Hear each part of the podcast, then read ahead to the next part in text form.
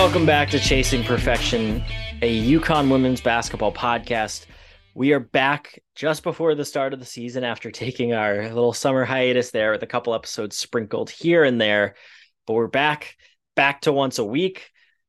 Somehow there are only two weeks until the first exhibition game. A week from this past Sunday, two weeks from this past Sunday, UConn will play its first exhibition, its first and only exhibition against Kutztown. I don't know if I'm saying that right, but Kutztown at the XL Center. And then four days after that, they'll open the season with a pseudo exhibition, but it counts as a real game against Northeastern, which I really don't know how we got to this point. It feels like this offseason has lasted forever but it also doesn't feel like we're in the swing of the season yet. Probably because it's not November yet. I think once the calendar flips to November, that's when it feels a little more real. But October just doesn't quite feel like basketball season yet. I don't know if that makes sense. Yeah, it does. It's also just like baffling to me that it's literally November next week. I'm not sure when that happened either, but somehow we are here. That's because September didn't exist. we went from August to of... October and now it's November, and then suddenly November is going to turn into February, and it's going to be those long weeks with conference games that aren't particularly close, and then all of a sudden the Big East tournament's going to come around, then we're going to have that long break, and then all of a sudden it's going to be the NCAA tournament, and then just like that, the season's over. So if you think about it, the season's almost over. Basically, that's kind of how it feels like once it starts. At least it goes by so fast, so it'll be here before we know it. Well, especially we don't have the all right, we're going to play one game and then we're not going to do anything for 10 days. And then we're going to play three games in a row. And then we're going to stop playing for another month.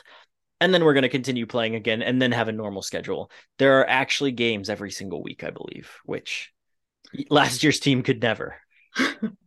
yes. Yeah. It seems like, assuming everything goes according to plan, that this schedule is going to be feel a little bit more balanced, a little bit more regular. Um, kind of no none of those big gaps that it felt like we had through most of last season. And fingers crossed. I mean, I'm probably already ruining it by putting this thought in my head, but there was the was it like a month that COVID knocked him out for? Maybe it was only two weeks and it felt like it was a month because it was right around Christmas time. But ideally, there's not going to be that weird delay either because Nika, I think, missed something like a month and she only sat out three games. And I think Christyn missed like a week and she missed like four or something. I don't remember if those were the exact players and the times, but the fact that Nika missed so few games was hilarious considering the amount of time she missed. Yeah, exactly. I think you're right. I think it was right around Christmas. So it was like a time where there was already a little bit of a break and then the COVID just made it. I think they came back from Christmas with COVID, not really that surprising. And then it was a much longer break. But yeah, hopefully, fingers crossed, none of that this year and that we get to just play a, a normal season.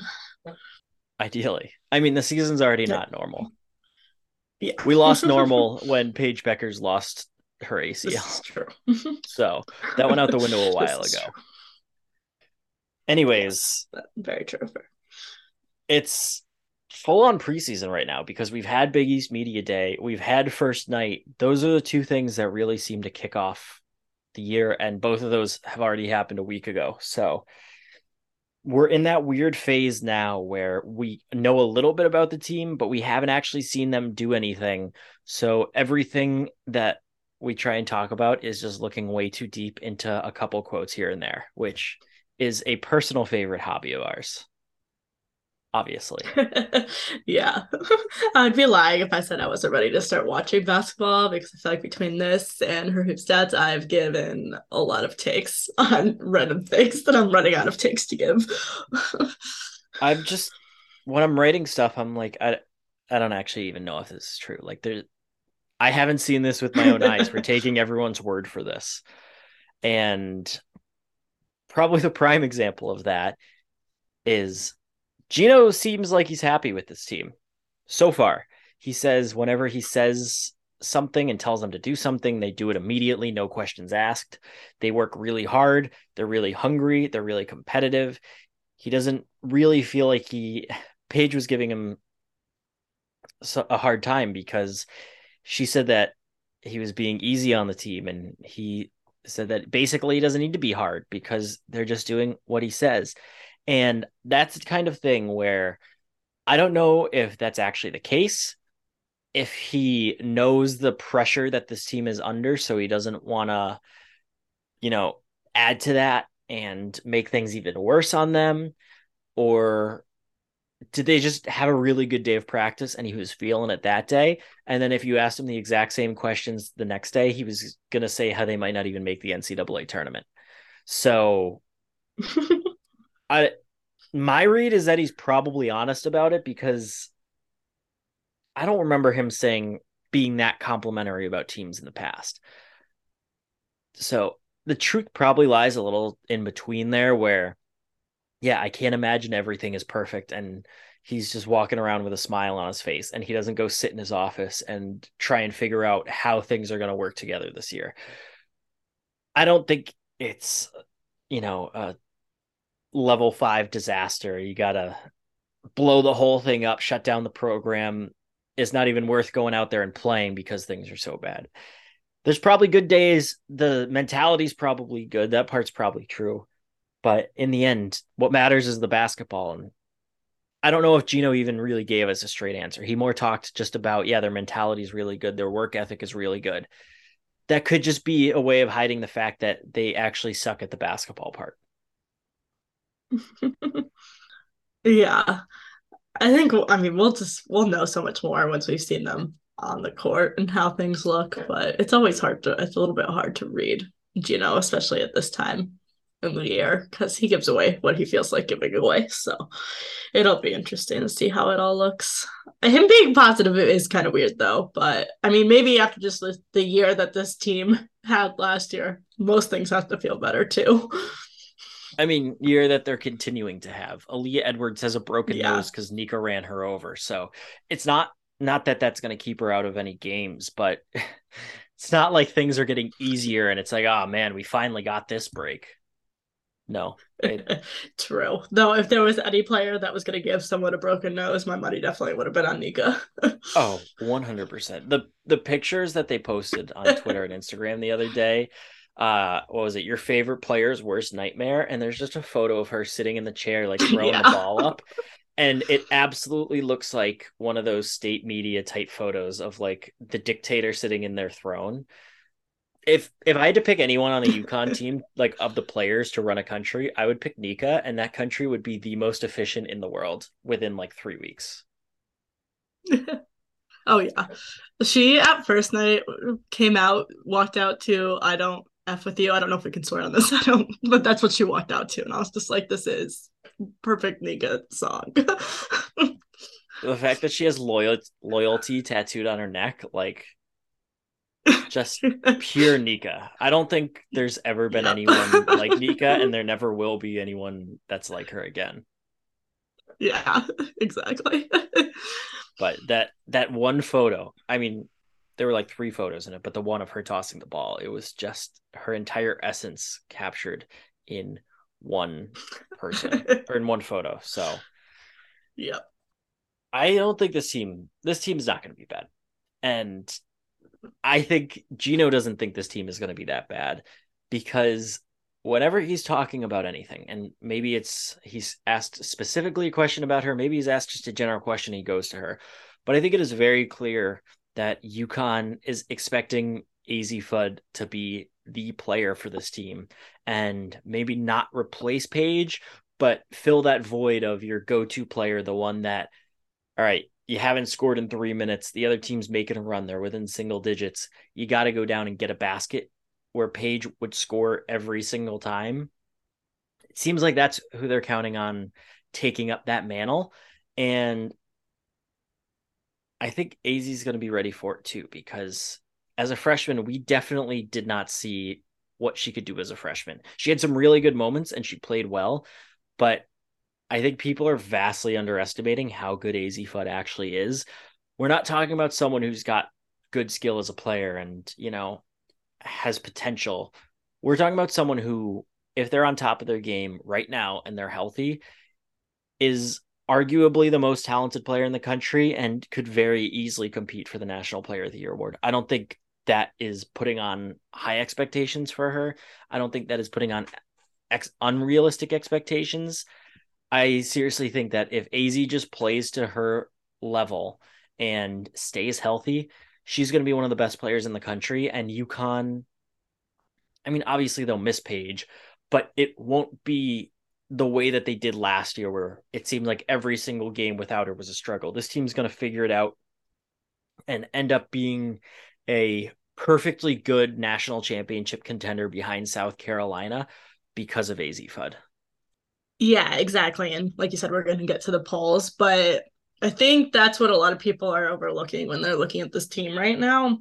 And I mean, Azzi was possibly more celebrated as a recruit coming in than Paige was, which is obviously saying a lot because we know how much like fanfare came in with Paige Bueckers. So to have a recruit that that was that highly touted at times people when she was still in high school were saying she's even better than Paige. I don't think that's a realistic expectation, but just she is clearly kind of has the potential to be at that level. And I think people are forgetting that and valuing this team as like the Azzi Fudd that we saw on the court in flashes last year, but I don't think we saw even the surface of what she can do last year just because she was dealing with so many different injuries and really never was healthy. And you saw it in spurts. I think the thing that like stands out is the end of that game that they lost to Villanova, where she did really kind of take over the game and almost got UConn back into it. Um, but I don't think we saw it often, and I think it's we're gonna have to see it often this year.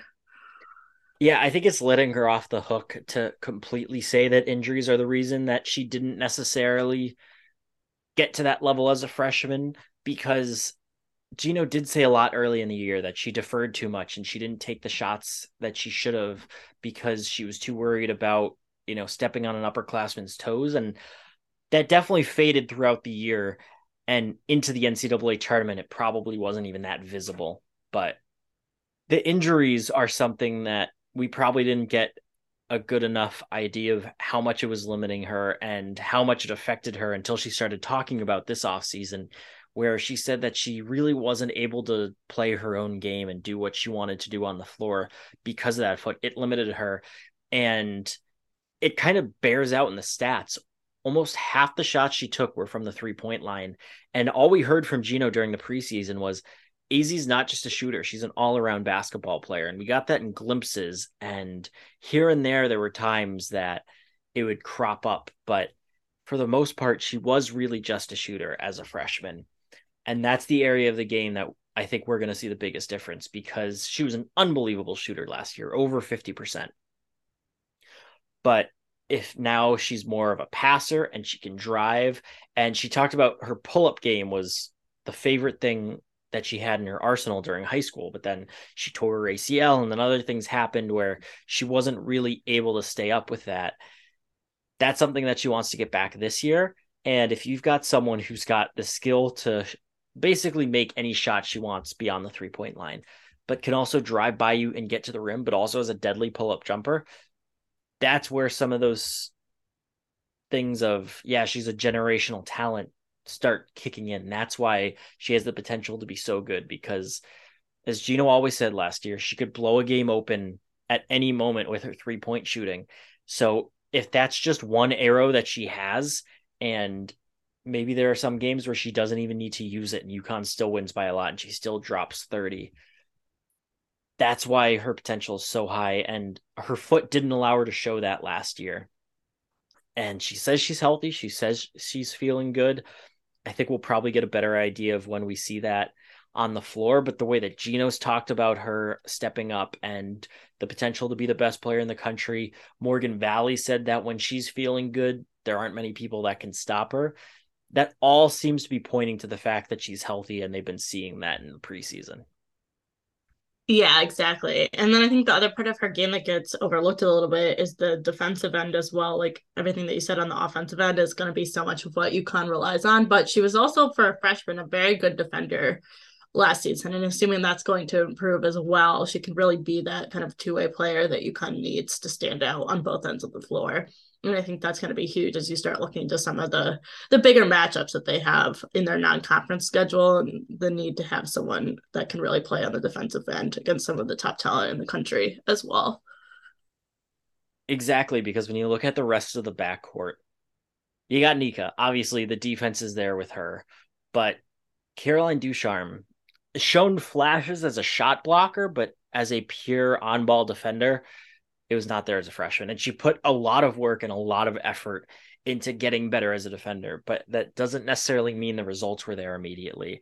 And I think the first time Geno talked about Lou, he said that she was like a lot of their other guards where they don't necessarily excel on the defensive end. So I wouldn't count on Lou being a shutdown defender. And Ines, if we're being honest, I am not counting on her to do anything this year because you bring in a player that late who wasn't even supposed to come to a UConn level. That's a lot to ask for her to do anything. So just those four returning are those four veteran guards that we've talked about a lot.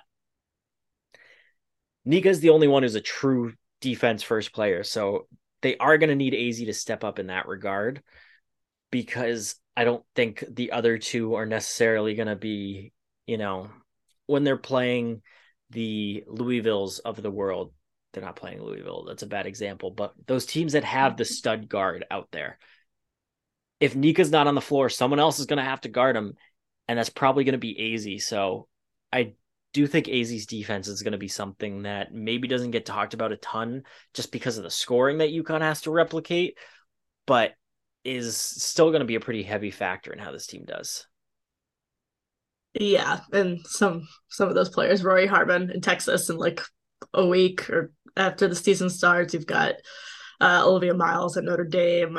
You're gonna have um, blanking. I had someone else in my head that I'm blanking on, but anyway, uh, a lot of those kind of oh, Caitlin Clark when they play Iowa, the, the like most obvious one. So plenty of stud guards that they're going to have to play. yeah, that's going to be a question mark with this team that probably hasn't been talked about enough from, I mean, us, anyone. And it would be really interesting to hear what Geno has to say. But in terms of offense with Azzi, I think it helps that this isn't going to be like the start of last year or Paige's freshman year where one player was counted on to contribute so much offensively. If Caroline Ducharme's healthy, she's going to score a lot of points for this team. By all accounts, Lou looks really good offensively, so she should be a really good contributor on contributor on offense. Supposedly, they look really good shooting the ball, the whole team, and Aubrey Griffin's even a shooter now. So I don't think offense is going to be a huge problem from this team, especially once we get later into the season and the rotations start to mesh and the players gel and get settled into their roles. Because early on, yeah, I think anytime you're losing not just Paige, but Christyn Williams scored the most points on the team last season. And whatever you want to say about how she played or anything like that, she still had the most points on the team. And that's still something that you need to replace. Evina obviously chipped in with the points there, and that's just talking about the front court. So those are still points that you need to replace. And we saw at times that Caroline can do it. We saw at times that Azzi could do it. Obviously, it didn't happen at UConn, but Lou Lopez Seneschal, she carried the load plenty at Fairfield. So it might just take some time for the players to figure out how they're going to get the ball in the basket and how to work to do that but I still think it's going to happen because there's just too much talent in that backcourt, even without Paige, to make it all work. Yeah, exactly. I think that's that's very true. There's a lot of players that are capable of scoring a lot of points in that group, and like you said, even Aubrey can shoot. Now uh, you can't take really anything from first night, but I was very pleasantly surprised to see her come out, participate in the three point contest, and hit over half of her threes. I think that I don't know that how much that's going to translate to in the game, but she definitely looked good from a shooting perspective in a way that we haven't seen before. That's not something that's just cropped up out of nowhere either. I remember way back, like June, I think it was, it might have even have been May 2021. So two summers ago, Geno was talking about how she was he was trying to get Aubrey to shoot the ball more because he knew there was a capable shooter in there. She was just too scared of missing. So in the past, she would or I mean, just the situation that they had. If she shot the ball and missed, she'd probably end up getting pulled because it was a bad shot. Whereas that off season, he was trying to get it in her head that if she had an open shot and she didn't take it, that's what he was going to bench her for. So he wanted her to get the idea in her head that when she had an open shot to shoot at. So the fact that she participated in the three point contest during first night was absolutely noteworthy, but it wasn't the first time that we've heard about Aubrey being a shooter. And that's something that I think could really open up her game because we've seen it's been a while since we've seen it, but we've seen how good she is at getting to the basket. But even if it's old film, teams are going to know that unless she starts hurting you with her shot, you can just sag off her and worry about defending her on the drive because she's not going to pull up. She's not going to shoot. If she does add that shot, that's going to force teams to guard her out further. That's going to make it easier for her to get inside and get to the basket. And again, makes you kind of more dangerous team. So I'm interested. I asked, I think Caroline about it, and Caroline said, Yeah, no, Aubrey's a really good shooter. When she's open, she hits it. I am interested to see if that's something that plays out once we start getting games, or if that's something that happened in the secret scrimmage. We still don't know anything about that, or if just Geno's seen more of it in practice but it is something to keep an eye on. Really, one of the few valuable things that came out of first night. yeah, you don't get much out of it, but that was one pleasant surprise. well, speaking of first night, Geno did actually have a pretty interesting quote earlier before first night that it's a matter of when, not if, UConn's going to win a national championship. He is fully confident that eventually UConn is going to get back to the top. He's just not totally sure when it's going to be, and he would like it to be sooner. So the exact quote quote we're going to win another one it's just a matter of when i don't know when that is but we're going to win another one sooner rather than later would be good for me that i feel like is pretty noteworthy because i don't think anyone is going to be picking this team to win the national championship even next year, yeah, you got Paige coming back. There's still a lot of question marks. Obviously, you don't have the terror that is Aliyah Boston in South Carolina hounding you as much once she's off to the WNBA, assuming she goes off to the WNBA and doesn't use her fifth year, which I think is a pretty safe bet. I mean, you start looking after that, and it's not like things are all that clear. That's putting a lot of stock into either the freshmen or future commits or transfers. So the fact that he's so confident, even though they've come up short six years in a row now, that's not something that we've heard from him in the last six years. And maybe because he just doesn't feel like he's needed to say it, but in a weird way, they haven't been that close recently. So the fact that he thinks they're going to get over that hump and over the top, that's pretty noteworthy to me. And I'm interested if he in his head knows like I think it's actually going to be next year, but I'm just not going to say that out loud. Yeah, well, I mean, I think the the thought that it would be next year, assuming that Paige and Daisy are both healthy, is is fairly like a fair way to think about it. It seems like pretty likely that if they were going to win another one soon, it would probably be next year. Yeah, that that is the easy one. I mean, not only those two, but Caroline's a year older, and right. I mean, we don't people who have listened to the show before know we don't need to talk more about how good Caroline is and could be. You lose Lou, but you add in Ashlynn Shade and KK Arnold, and I haven't seen Ashlynn play, so me saying this is not a knock on her, but I think KK is going to be an impact player right away. She's really, really good. So I think the backcourt's going to be, you know, deeper and more solid in a different way than it'll be this year then yeah, you lose Dorka in the front court, but you've got senior Leah Edwards, Ison Ayanna will be sophomores. Aubrey should be back, pres- presumably for a fifth year.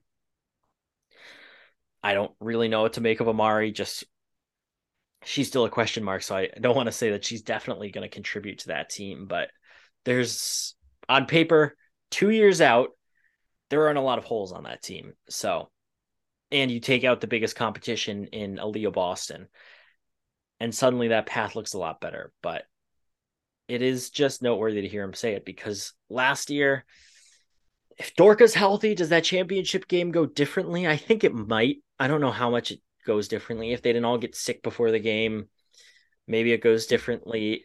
It was still a pretty hefty margin. And I think South Carolina still very easily could have beaten them in a five, six point game. The year before, they were never beating Stanford if they got past Arizona. I don't think they had any shot in that one. That Arizona or that Stanford team was really good. Then, I mean, COVID canceled the year before, but they certainly weren't winning the national championship that year. the year, the second time they lost to Notre Dame, I don't know if they were getting by Baylor. So you talk about those two years immediately after Stewie and them graduated. Both of those probably should have been championships. But after that, I think UConn would have either needed some luck or a break to go their way, or it would have taken a lot for them to have pulled off a championship if they didn't lose. I think what I'm saying makes sense and people understand what I'm saying, right? Like it's not yeah, like they were, yeah. oh man. Yeah, like the, the buzzer beaters. Oh man, one more play changes that game and they win a national championship either of those years. No doubt in my mind.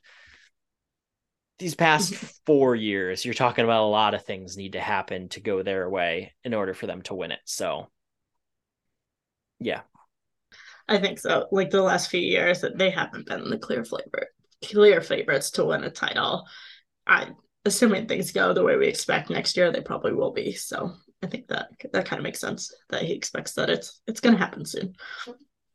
Also, we've seen what Paige can do when she's on her game. Yeah, I think that she's not going to have a vengeance to just go scorched earth on everyone. She's going to average a like triple triple of points and assists that season. She's going to average like 30 points a game and 15 assists a game and is not going to go to the bench when Geno says she has to come out. There's just it's not going to happen.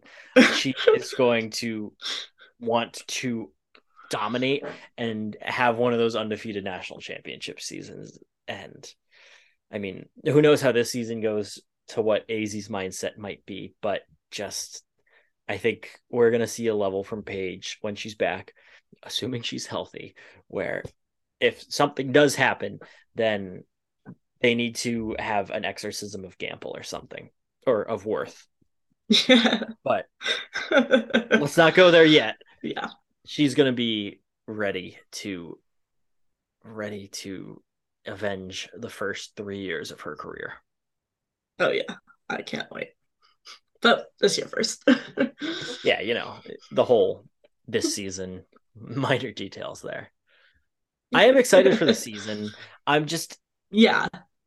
It it's just hard it's... to get in that mindset when there's nothing that's happened yet in front of us. Yeah, exactly. I, I am also, excited to see what they do this season, but it is it is hard, a little bit hard when there's like that like that Paige and Azzi together finally is is looming in the next year too. well, and also we don't even really know when are we even going to actually have a good sense of what this team might look like because I'm lumping in Northeastern with an exhibition because sorry Northeastern, you're Northeastern that that's not going to give you a great sense of how good this team might be. And then they immediately play number three Texas, who is really good defensively because Vic Schaefer's their coach. I don't know if that's really a great barometer. I mean, if they win that game, that game, yeah, I actually think either way that game's going to be a pretty good barometer because I think Texas is going to be very good, but they also have some new pieces, lost some pieces. So I, I do think that game's probably a good barometer. I think a lot of like the top of the country right now, there's just so many question marks everywhere. Um, so I, I do think either way, that game will give us a sense of, of a little bit of where this team's at. I just think it's one of those things where it's so it's not like this is a fourth or fifth game. It's really their first real opponent, and it's that good of a team with essentially three games if you count the secret scrimmage under their belt. If they blow out Texas, then it might be okay. Texas isn't as good as we thought they might be. If Texas beats them easily, it's all right. Well, UConn hasn't had the time to get ready yet. If it's a close game, I mean, it depends on how the game goes. So I don't know. I just think yeah, maybe that Duke game that's fair out at PK80 or the Iowa game, which we'll get to, might be a better idea of what this team looks like in terms of ceiling and floor, but it's just such a gauntlet in those first couple of games and like really all of non-conference play, but especially those that I think it'll just I don't know. I'm not super confident that those yeah. games will tell us a ton. Yeah, maybe really it's like the Notre Dame game, which is December 4th, because like you said, that's kind of that gauntlet with Texas at the start. then they play NC State, which I, I don't know how I feel about NC State. So I don't know how good that game is or isn't. If we're gonna get to my thoughts on Iowa momentarily, so I will save those. But I don't know how much we're learning from that Iowa game. so really, yeah. maybe it is like Notre Dame is a team I think that returns enough that we're gonna and it, will have enough games under their belt that that game should kind of be like, all right, this is where this team's at. Well, speaking of the AP poll, we'll get to that in a second. Before we get there, whether you've been listening for a while or you're a new listener joining on this season, we have our own podcast feed finally. We were on the UConn blogs feed for a while. We're just obviously still with the UConn blog, but just have our own Chasing Perfection feed. So if you want to subscribe there and you're listening on the UConn blog feed, the link will be in the show notes. We're on Apple and Spotify podcasts. Eventually, we're not going to be cross posting to the UConn blog. So be sure to subscribe over to our own feed to make sure that you get the podcast all season long. In a similar vein, Chasing Perfection is hosted slash sponsored by I don't know what the right word is, but made possible by the UConn Women's Basketball Weekly, which is our premium page for UConn Women's Basketball coverage. You can get it directly in your email or you can view it as a website. We have analysis, breakdowns, stories, all these types of things that you can't get anywhere else with your UConn coverage. So that'll also be in the show notes description. By subscribing, you are directly helping the podcast stay alive because it is allowing me to have a full time job covering UConn women's basketball. It allows Megan to cover UConn women's basketball for us. You can subscribe there for $70 for the year or six bucks for the month, or you can gift a subscription to a friend, family member, anyone that you know that you think would like top tier UConn women's basketball coverage. So be sure to subscribe to our feed, jo- become a member of the UConn Women's Basketball Weekly. I am jumping in post production on Wednesday night. We recorded on Tuesday night. Today, UConn women's basketball announced that freshman Ice Brady is going to be out for the year after dislocating the patella in her right knee. Another injury blow. Obviously, with the timing, we didn't get a chance to talk about it on this podcast, but we will have a more in depth discussion when we record next week. So the AP poll came out last week, the preseason AP poll. UConn came in at number six. They're behind South Carolina, Stanford, Texas, Iowa, and Tennessee. Louisville, Iowa State, Iowa State, Notre Dame, NC State filled out the top 10 we now enter a new segment that we call I I actually didn't think of why Iowa is bad. yeah. yeah. So, Megan, the floor is yours. Yeah, I've literally been like waiting to talk about this on this podcast since I think I was literally in London in a pub and ESPN put out their way too early rankings and Iowa was ahead of UConn and I literally started laughing out loud. Um, yeah, I mean, I'm just gonna be referring to UConn as top five team until there is five teams not named Iowa above them because there's just no way this Iowa team is a top five team. I like I don't mean any disrespect to Caitlin Clark. She's so much fun to watch. Monica Czinano, fun to watch, but you can't be a top five team and not play defense. I feel like that's really all you have to say about it. They were like 99th in the hoop stats defensive rating, allowed over 70 points per game last season. I, I could go on, but I can I'll keep it short. And that just there's just no way this Iowa team is a top five, even a top 10 team in my opinion. So for all purposes on this show. UConn's top five team. They didn't even get to the Sweet 16. No, right? They lost to Creighton at home in the second round of the tournament last year. And like, I think everyone thought that was a fluke. I don't think that was a fluke. I think that was a good Creighton team, so that was part of it. But also, like, Iowa, you you aren't going to win in March if you don't play defense. Unless I guess you're playing in the Big Ten tournament when no one plays defense. So, well, there you go. But yeah, I just very I, the Big Ten is overrated in general, in my opinion. But we can go into that more later. Well, if they weren't one of the top 16 teams last year, what have they done to be so substantially better this year to not only be in the top 16, not only be in the top 10, but be in the top five? Yes, Caitlin Clark, Monica Czinano, both really good players. This is not a knock on either of them. They've got some good secondary pieces, but as you said, defense non existent. And if teams just throw everything at those two players to shut them down, do they have the auxiliary pieces that can step up and score enough to make up for not only the bad defense, but a slow night from Caitlin Clark and Czinano? I just, if you look at the two rosters, UConn and Iowa, I think right now, as things stand as we know them, you can say comfortably that Caitlin Clark and Monica Czinano are both better than anyone that UConn has. I think by the time UConn gets out to PK 85, Azzi Fudd might be uh, having something to say about that in terms of being on par with Caitlin Clark.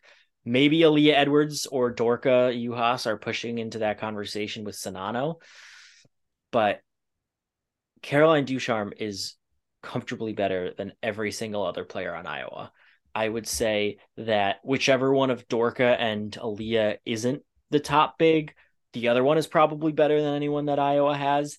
And you know, maybe once you start getting to Lou Lopez Sénéchal and the freshman bigs and Aubrey Griffin, it becomes closer to a watch, a wash. But in terms of a pure talent base, UConn feels like it is miles better than Iowa and is a much more balanced team because all preseason, all season, you're going to hear how, yeah, oh, Caitlin Clark and Monica Czinano are both really good, but oh, you you got to watch out for this player or that player. They're they're sneaky good this year. They're they're going to feed off all the attention that these two players get, and then a team like UConn is going to play them, and those players are going to have seven points on a three of 25 shooting night because UConn's just that much better than them.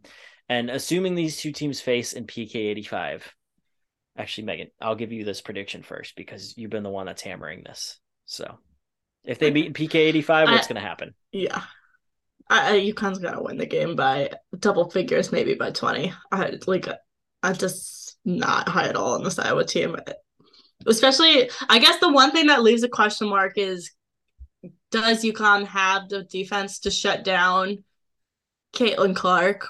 But I think you double her because there's you can afford to slack off other players. So if you double her with like Nika and Azzi, yeah, I don't think that that I was coming within 15.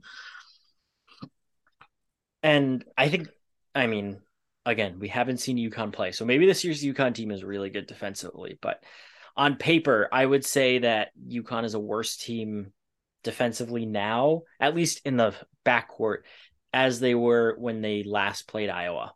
And in that game, Caitlin Clark had 21 points, but she needed a 7 of 21 performance from the field and 4 of 12 from behind in the line with five turnovers to make that happen. If she has the exact same line in this game that we assume happens out in Portland, like you said, that's going to be a comfortable double digit, maybe even 20 point victory for UConn. Yeah.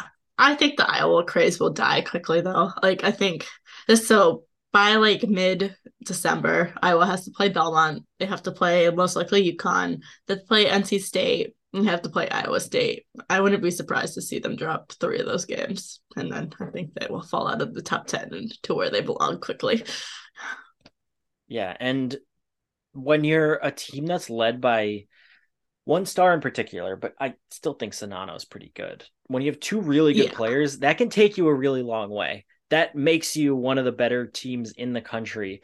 But top five is just really pushing it it's really pushing it. Yeah. And I do also understand the question marks about UConn because not only mm-hmm. you lose your best player, you lose three seniors who, again, whatever you want to say about them, produced and contributed a lot last year that you're still going to have to figure out how to work without that production. And you've got a lot of options, but a lot of unproven options. So I understand the question marks with UConn. I think this is more of Iowa is just not as good as people saying they are, as UConn's a better team than Iowa, even though I think both can be true. Yeah, exactly. It's more of a I don't understand where people like a lot of people voted Iowa as the number three team in the country in the AP poll, and I just I cannot wrap my head around where that comes from. If everyone in the country was healthy, Caitlin Clark wouldn't even would probably be the third best player in the country. So there's no way they have the third best team in the country. because, exactly. yeah, she'd be behind. I mean, she's definitely behind Aliyah Boston. She'd also be behind Paige yep. if she was healthy. And I yeah. stand on my statement that Azzi is going to be better than her by the end of the season. This is the Azzi. I would agree with that as well. This is the start of the Azzi hype train, by the way. Just this is where you heard it oh, first. Yeah. Azzi Fudd is going to be a national player of the year contender. She's going to be an all American she is going to be the player that we were told she was going to be this season. Yep. And the South Carolina fans are going to be insufferable. so it'll be a normal season then. Yep. Basically. Speaking of which, South Carolina, very easy number one, even though they do have some question marks. Yeah, exactly. I think there's just no questions about that being the top team in the country until someone beats them and shows otherwise at this point. They are very clearly front runners. I think maybe people are interpreting it as a, they're a little bit more of the in their own league than they are. I think they have some pretty large questions at the point guard position. And I th- think that's maybe getting kind of swept under the rug a little bit. Dawn Staley at Media Day last week talked a lot about Zia Cooke playing point guard. Maybe we haven't seen it yet, so maybe it will work, but I definitely have some questions about that. So it'll be interesting to kind of see how they uh, kind of recover from the loss of Destiny Henderson and and what that backcourt is going to look like. It's a backcourt that had questions a lot of the time last season, even with Henderson, and Henderson really stepped up and I mean was a huge part of why they won the national championship. But those questions are definitely going to be back this season. Probably the well, outside of Iowa, the I don't even know if I have a huge gripe with it, but Stanford being number two, you know, you got Cameron Brink back, you got Haley Jones back. Those are two really big names to have. They still have a very solid team, but they still don't have a point guard. And they they don't seem to be addressing this problem that was a major problem for them last season and that's kind of the problem i have with stanford being number two is you're missing the most important position on the floor it's not like you have a weak player at that position you actually don't have someone that can do that which is probably yeah that's a big yeah. question mark yeah huge question mark for this team like it was last year they really never figured it out last year, to be honest. Um, I do think though, like having Haley Jones and Cameron Brink justifies being at number two right now, just because I think there's so many questions and kind of all of these teams that I do think just looking at kind of on a talent and returning standpoint, they belong at number two and are probably a clear number two at this point. I think there's kind of a like, even though I said South Carolina has questions, they're clear number one, and to me, Stanford's still clear number two, and then it gets messy. Yeah, despite what I just said, I still kind of agree with that. it's just I think it I think that says more about the questions that everyone else has than Stanford, if that makes sense. Yeah. So Yeah, I think that's I would agree with that.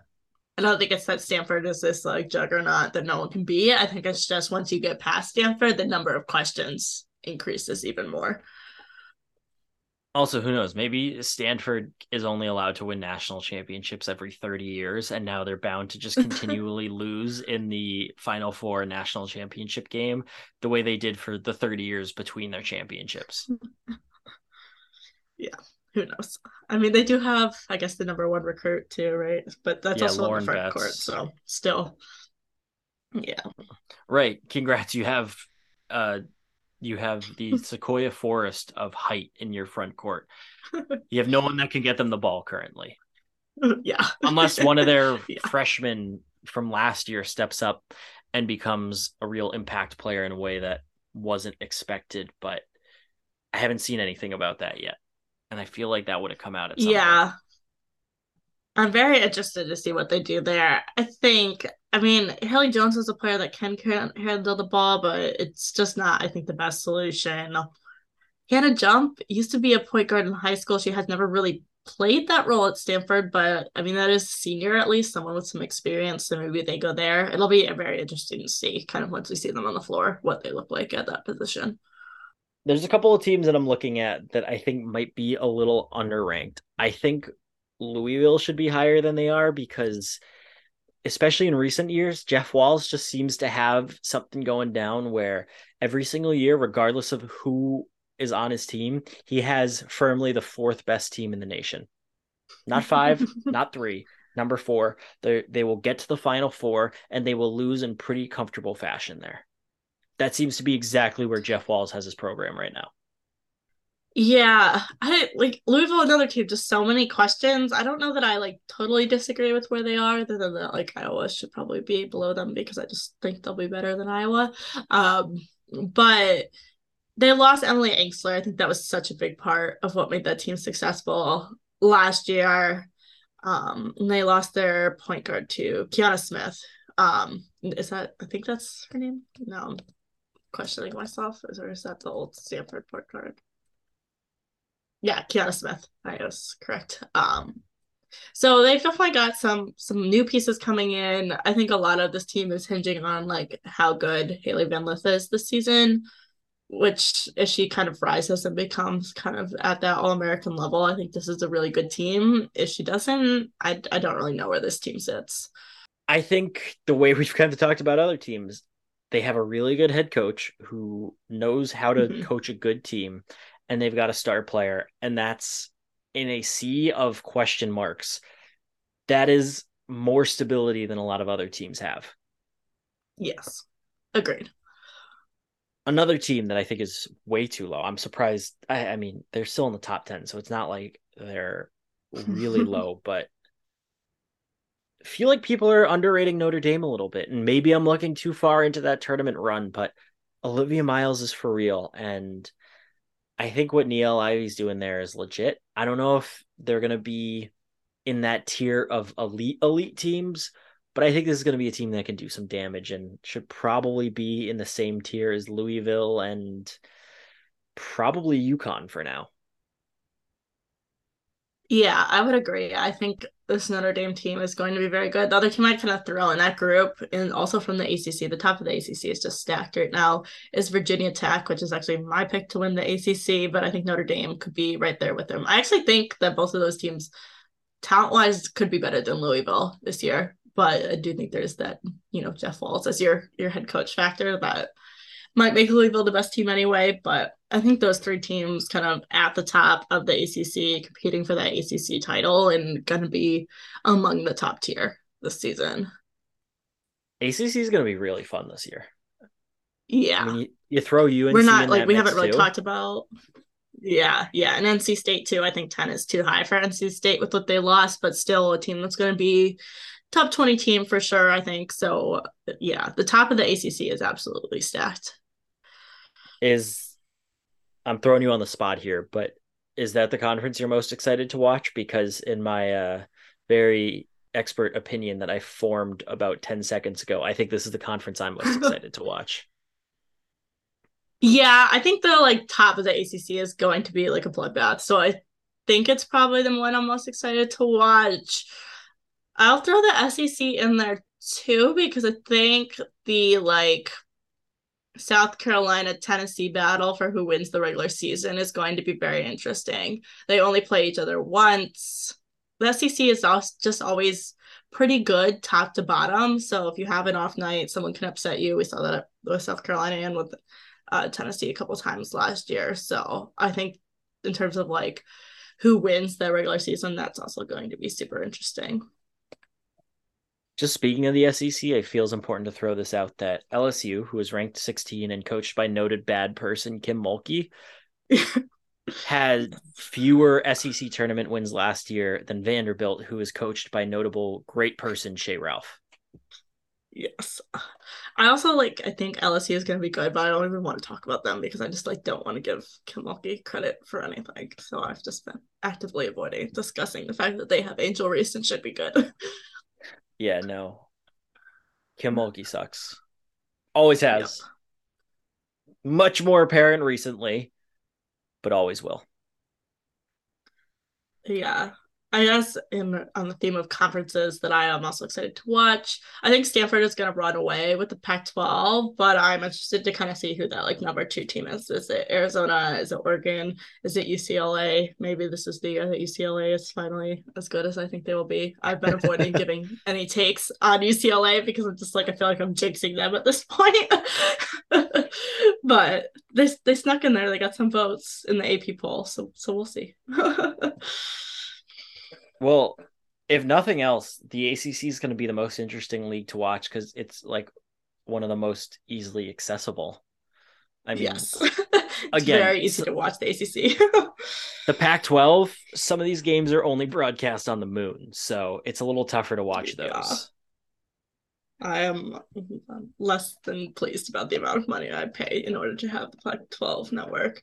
The Big East, the same thing can be said for the Big East though, because like I refuse to pay for FloSports because it's a horrible product. But I like might have to do it just to be able to watch more of Nova and Korean.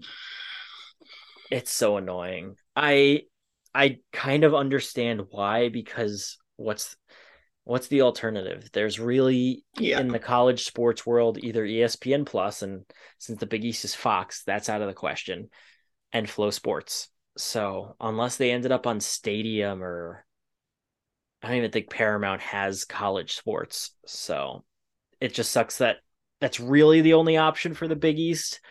As terrible as it is, and as terrible as everyone knows that it is apparently first night went uh, went off without a hitch this week or this year as opposed to last year in terms of streaming.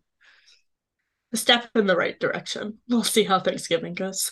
We'll decide. I always pay for it for november because like all the big thanksgiving tournament games are on it and you cannot watch those. So i will pay for it for one month and we'll see how those go. And i'll determine if i'm actually going to pay for it for the rest of the big east season.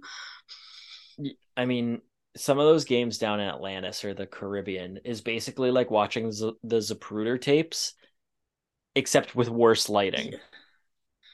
yeah, it's so bad. And the people calling them like don't even know who's on which team. I'm like, I didn't know nothing about broadcasting a basketball game. It could probably at least name the players on each team correctly.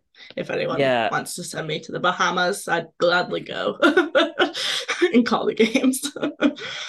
I think that's what drives me most about drives me most nuts about bad announcing is all right, you want to be annoying or like have bad calls, like whatever. I, I kind of tune it out.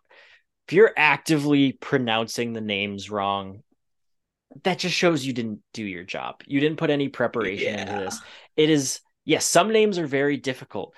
When we did our preview of the Syracuse game in the round of 32, back during the 2022 NCAA tournament, I had to practice whatever that Syracuse player's name was for at least like two minutes, like constantly before we went on the air. And then I think I still screwed it up like three times. So I understand that some names yeah. are hard, but there are pronunciation guides online.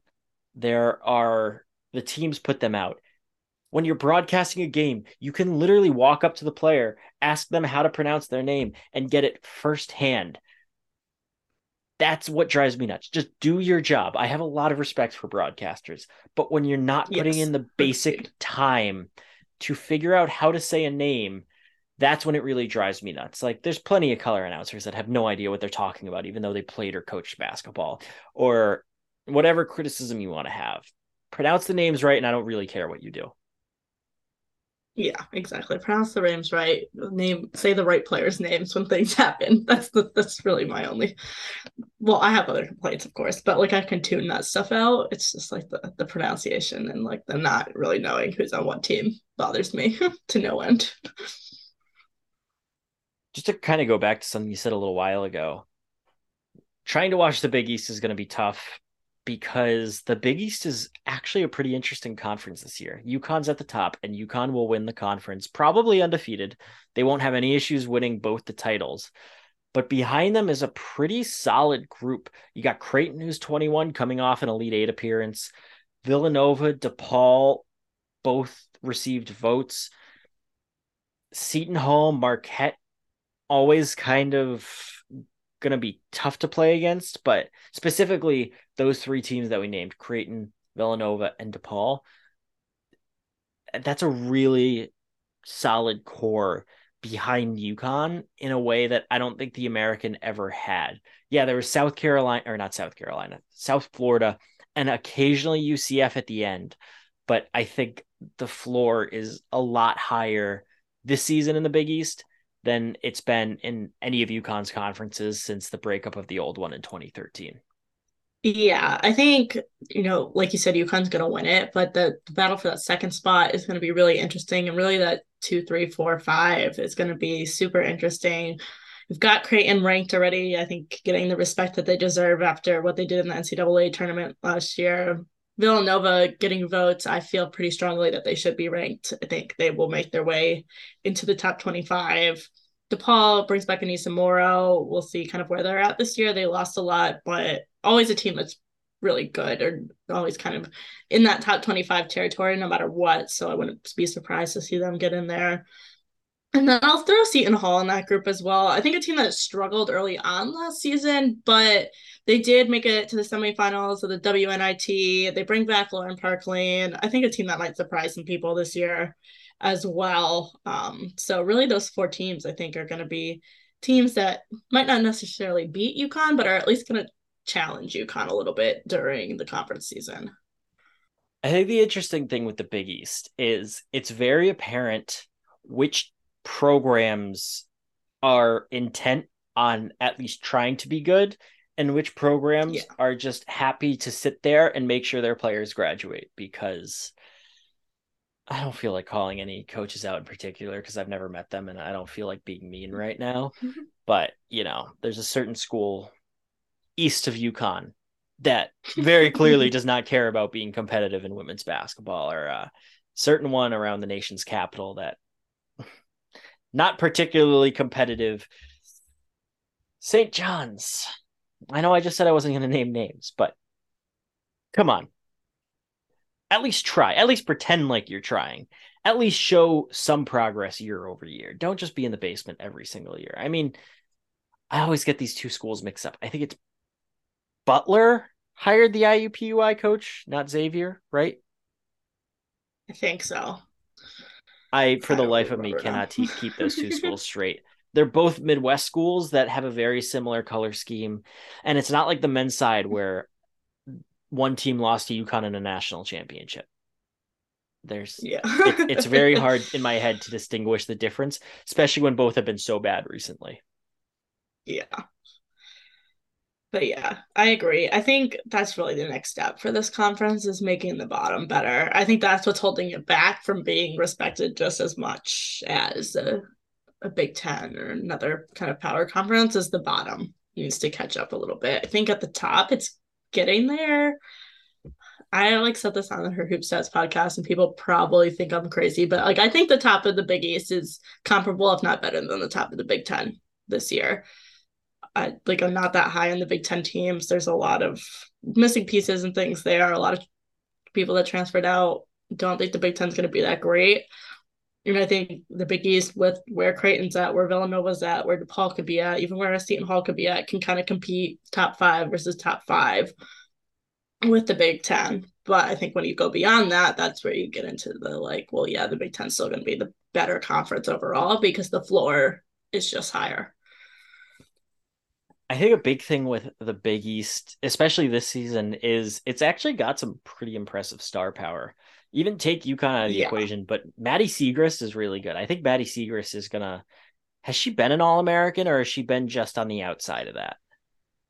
She's. I think she was a third team last year, so she was an All American last year. I think she'll be there again. Aneesah Morrow just got named to the AP All Preseason First Team All American today. So yeah, two both of them like huge stars coming into the season.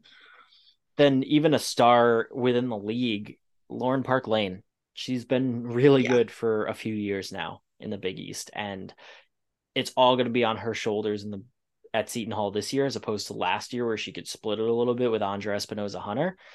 But it's just again something that the American didn't really have. USF would have really good teams without necessarily having a standout player outside of maybe Kitija Laksa, who still has nightmares about Kia Nurse. But mm-hmm. that's just such a big difference that we haven't seen. And yeah, that the bottom does need to raise in this conference to be more comparable just to the way it is with the men where it's six power conferences because of the Big East. I don't think the Big East deserves to be called a power conference on the women's side, but I don't think it's quite in the same range as being a mid major either. If there's some tier between those two, the Big East is probably the only one there. You got to get the bottom up, but you also, I think, need another major contender because you got to have teams getting at least to the elite eight on a consistent basis. You can't just have Creighton make one run out of nowhere and do it. You can't have DePaul getting just waxed in the play in round. If yeah. someone else emerges, and my money is on Villanova because I think Denise Dillon mm-hmm. is a fantastic head coach.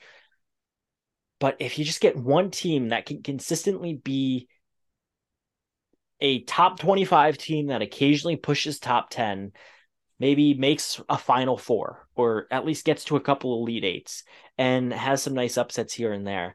That would be really good because even the best years of DePaul's runs with Doug Bruno, it almost feels like they're doing it in a gimmicky way that isn't super sustainable. Whereas if you can just have a team who's a legitimately good basketball team, that I think takes them to another level too.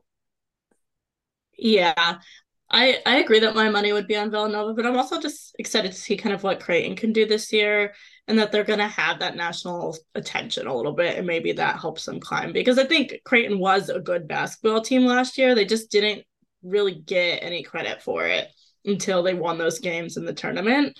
And as much as I think people kind of saw that as like a fluke, I think yeah, some of it was like some luck, but I think like when you looked at how they stacked up with an Iowa and even I was more surprised by the Iowa State one, but they were a good team and they had the potential to to beat people. I think you could see that in the way that they played UConn during the year as well.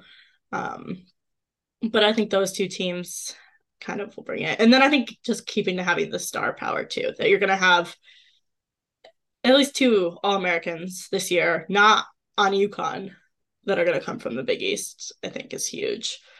Um, and then I mean, we talked a little bit about Lauren Park Lane as well, but that's a player that's on the you know top 20 watch list for the point guard of the year. So you're gonna start seeing hopefully more of that type of talent coming in through the Big East. Yeah, then uh, there's bound to be a breakout star on another team in there too. I don't think this entire conference yeah. season is gonna go by without, you know, I I truly don't know the rosters of the other teams, but someone on Providence standing out or someone on Marquette standing out. I mean, I think Marquette's going to have a down year, but I still like the trajectory of their program and their yeah. potential for the future to maybe, if Villanova moves up to be more of an elite team, I like Marquette's ability to move up to kind of where Villanova is as a solid fringe top 25 team every season. So it's just nice being interested about what's happening in the conference instead of it being all right we get to the end of non-conference play and then you just wait until those january and february non-conference games to give you a break from the 40 and 50 point blowouts. Yeah exactly. It's exciting to kind of have conference games that you're circling as though that should be a good game and um hopefully as it kind of continues it'll become more of those as well I'm actually now really excited for the season. I can't wait to yeah. see how this starts to unfold because it feels a little bit like last year where most teams have question marks and last year it never really felt like or most of the question marks or concerns that we had of teams ended up coming true or you know they just got so injured that they didn't matter in UConn's case. But it should be a fun season that starts in a couple of weeks. It's coming up on us. So last thing to hit on, Megan, what is your review of Taylor Swift's new album, Midnights? It is not my favorite Taylor Swift album, but I do. It's different. I like it. It has some jams on it, so I am happy and now just waiting for the tour announcement. Yeah, I I feel the same way. It's good. There's songs that are starting to get stuck in my head, which is how I know that I'm starting to like songs or an album. I still think some of her all-time bops are just unmatched compared to this album, but like you, I'm excited for the tour. So this is my first real Taylor Swift album as a big Taylor Swift fan. So exciting times over here. I've been doing this for far too long. been a Taylor Swift fan since like middle school, so that just makes me feel old. But anyways, imagine how she feels then. Yeah, honestly, I only think she's like a year or two older than me. I don't think she's that much older than me. she's oh, like wow. no, she's more than a year or two, but she's like maybe four years older than me. I think she's like 32. 1989, right? Oh, is that her birth year? That would oh, yeah, yeah. So yeah, she's th- yeah, you are correct. She's 32. I'm 28, so she's she's not that much older than me. Otherwise, I would be confused as to why she picked some random year for a name of one of her. Yeah, albums. that makes a lot of sense. I don't know why I never thought of that, but anyway, it only dawned on me somewhat recently. So, but yes, I'm that tour is gonna be insane because it's been a while since she's toured, right? I mean, yes, there's COVID. Been, yeah, it was. Yeah, the last time she toured, I think, was like Reputation. So there's been yeah. four albums since she toured. That's gonna be like a three-hour long show. It's gonna be. I nuts. can't wait. I've never been to a Taylor Swift concert, so like I really need to make it to one. Yeah, you definitely do. You of all people definitely need to do. On that note, that'll do it for this episode of Chasing Perfection. What is this? Season number three? Yeah, season number three of Chasing Perfection. Yeah. Back on a consistent basis, hopefully. I don't want to actually make any promises, but we will talk to you next week.